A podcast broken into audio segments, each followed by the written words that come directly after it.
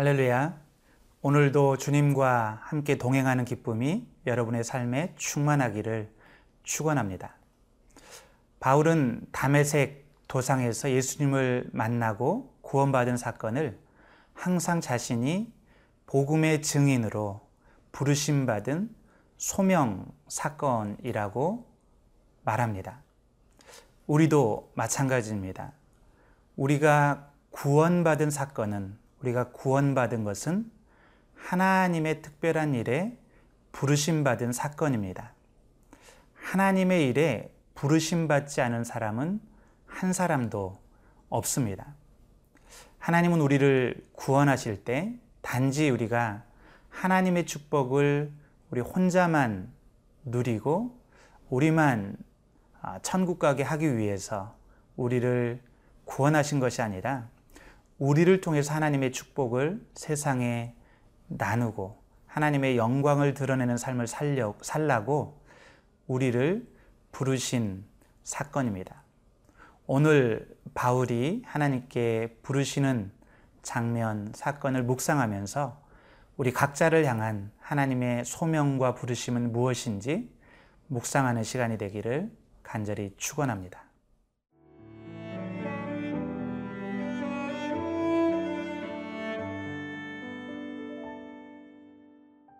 사도행전 9장 10절에서 22절 말씀입니다.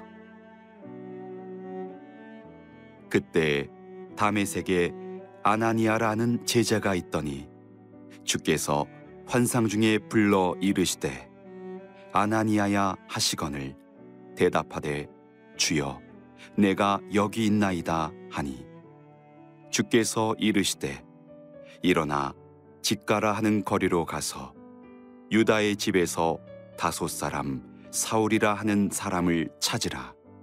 그가 기도하는 중이니라. 그가 아나니아라는 사람이 들어와서 자기에게 안수하여 다시 보게 하는 것을 보았느니라 하시거늘.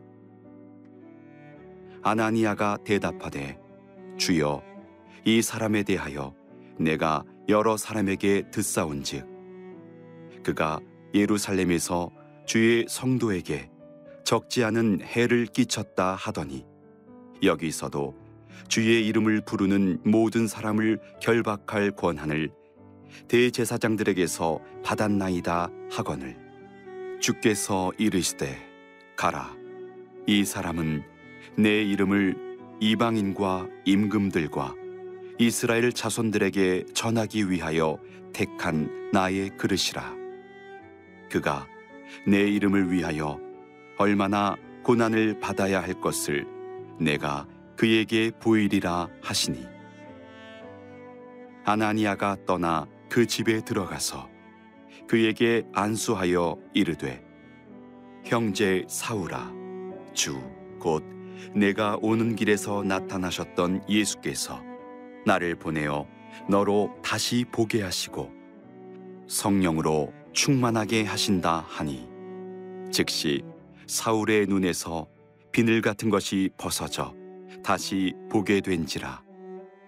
일어나 세례를 받고 음식을 먹음에 강건하여 지니라. 사울이 담에색에 있는 제자들과 함께 며칠 있을새 즉시로 각 회당에서 예수가 하나님의 아들이심을 전파하니 듣는 사람이 다 놀라 말하되 이 사람이 예루살렘에서 이 이름을 부르는 사람을 멸하려던 자가 아니냐. 여기 온 것도 그들을 결박하여 대제사장들에게 끌어가고자 함이 아니냐 하더라. 사울은 힘을 더 얻어 예수를 그리스도라 증언하여 담에색에 사는 유대인들을 당혹하게 하니라. 예수님은 장님이 되어 금식 중에 있는 사울에게 아나니아를 보내십니다. 오늘 본문 10절에서 12절까지 말씀을 제가 읽겠습니다. 그때 다메섹에 아나니아라는 제자가 있더니 주께서 환상 중에 불러 이르시되 아나니아야 하시거늘 대답하되, 대답하되 주여 내가 여기 있나이다 하니 주께서 이르시되 일어나 집가라 하는 거리로 가서 유다의 집에서 다섯 사람 사울이라 하는 사람을 찾으라. 그가 기도하는 중이니라. 그가 아나니아라는 사람이 들어와서 자기에게 안수하여 다시 보게 하는 것을 보았느니라 하시거늘.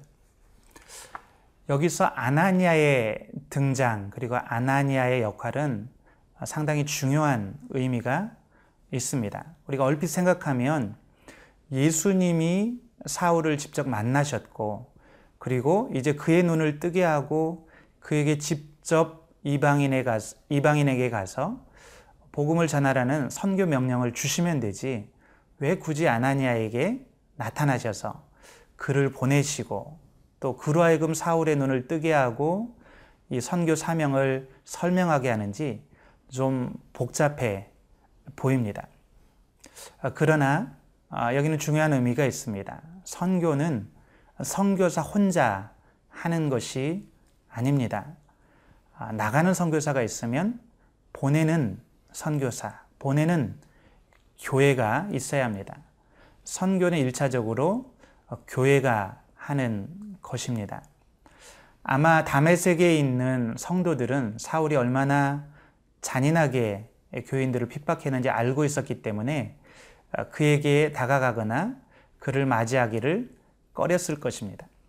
그러나 아나니아는 그 교회에 아주 경건하고 존경받는 지도자였기 때문에 만약 그가 사울이 진짜 예수님을 만나고 그리고 어, 예수님께 부르심 받은 것을 확신할 수 있다면 그가 사울을 형제로 받아들일 수 있다면 아마 다메섹에 있는 다른 성도들도 사울을 받아들일 수 있었을 것입니다. 예수님은 사울이 어, 교회 다른 성도들과 함께 그들의 파송을 받아 선교할 수 있도록 일부러 아나니아와 다메섹에 있는 교회에 사울을 연결시키고 소개시키고 있는 것입니다. 사랑하는 성도 여러분, 우리는 다 함께 선교에 부르심 받은 사람들입니다. 우리는 가든지 보내든지 해야 합니다. 혹시 여러분 주변에 선교사들이 있습니까? 그렇다면 여러분 그 선교사들에게 찾아가시고 그들을 격려하시고 그리고 그들의 선교에 동참하는 여러분 되기를 간절히 축원합니다. 이제 그렇다면 구체적으로 사울이 감당하게 될 사역이 무엇일까요? 오늘 15, 16절 말씀을 같이 읽어 보겠습니다. 주께서 이르시되 가라 이 사람은 내 이름을 이방인과 임금들과 이스라엘 자손들에게 전하기 위하여 택한 나의 그릇이라. 그가 내 이름을 위하여 얼마나 고난을 받아야 할 것을 내가 그에게 보이리라 하시니. 사울은 이제 아, 임금들과 유대인과 이방인들에게 가서 예수님의 부활의 증인이 되어야 합니다. 이 일은 고난이 따르게 될 어려운 길이 되게 될 것입니다. 그러나 우리는 사울이 이 부르심 앞에 얼마나 신실하게 순종했고 고난과 핍박에도 불구하고 나사렛 예수가 바로 성경이 예언한 바로 그 메시아요. 그분이 부활하셔서 지금도 이 땅을 통치하고 계신다고 힘있고 담대하게 복음을 전했는지 알고 있습니다. 아, 여러분, 이 사울은 예수님을 만나자마자 담대하게 복음을 전하기 시작합니다. 그는 아, 자기의 구원이 바로 이 부르심을 이루라는 구원인지 분명히 깨달아 알았습니다. 오늘 우리 각자에게도 우리의 소명을 깨닫는 은혜가 있기를 바랍니다. 우리가 소명을 위해서 살 때 우리는 가장 만족스럽고 그리고 의미 있는 행복한 삶을 살 수 있습니다. 오늘 저는 우리 모두가 우리의 부르심의 자리, 소명을 깨닫고 우리가 보내심 받은 그곳에서 보내심 받은 자답게 살아가는 저와 여러분 되기를 간절히 축원합니다.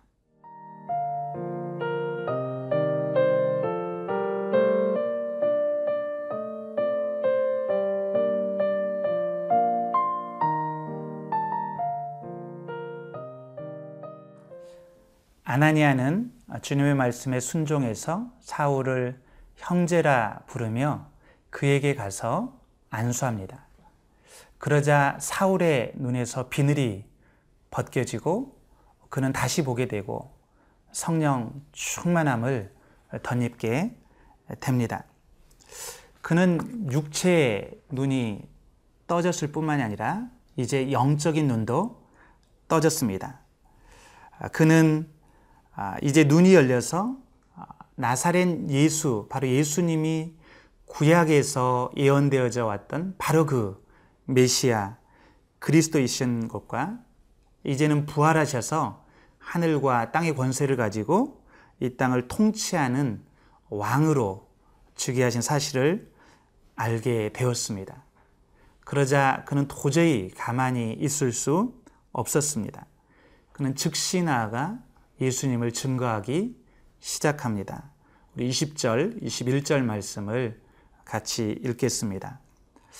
즉시로 각 회당에서 예수가 하나님의 아들이심을 전파하니 듣는 사람이 다 놀라 말하되 이 사람이 예루살렘에서 이 이름을 부르는 사람을 멸하려던 자가 아니냐. 여기 온 것도 그들을 결박하여 대제사장들에게 끌어가고자 함이 아니냐 하더라.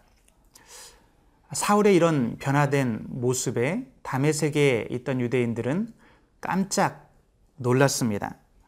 아, 사울은 과거 기독교인이라면 누구보다도 미워하고 박멸하려던 사람인데 이제 그는 적극적으로 예수님이 바로 구약에서 예언한 바로 그 메시아고 부활하셨다고 증거하고 있기 때문에 그렇습니다.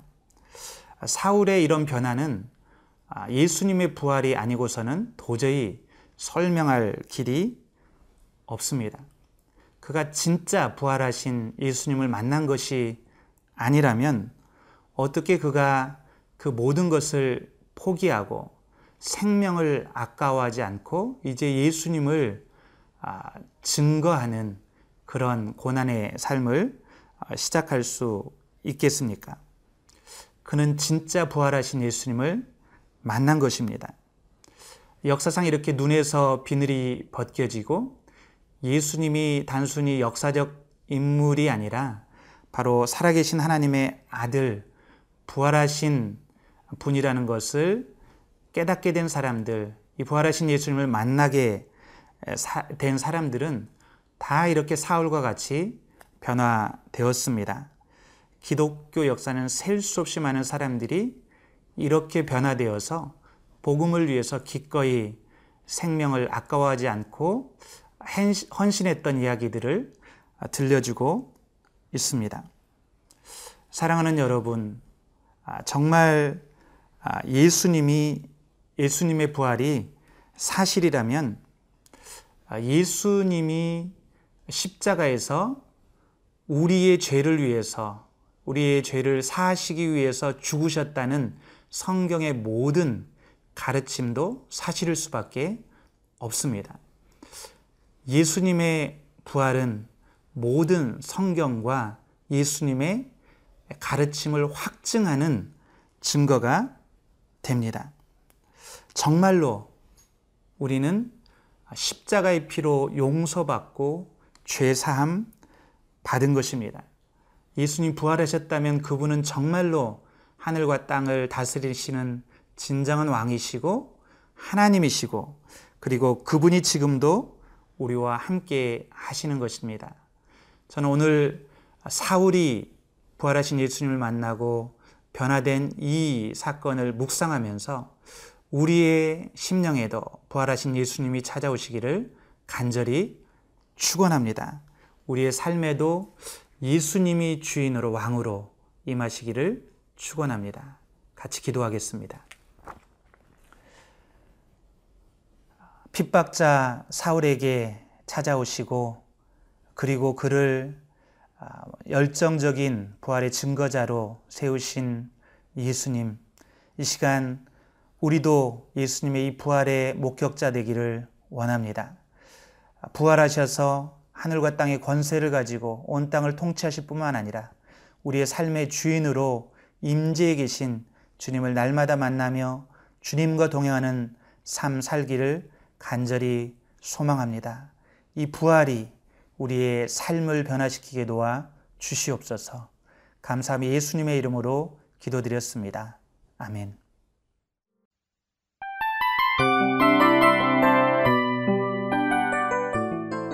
이 프로그램은 청취자 여러분의 소중한 후원으로 제작됩니다.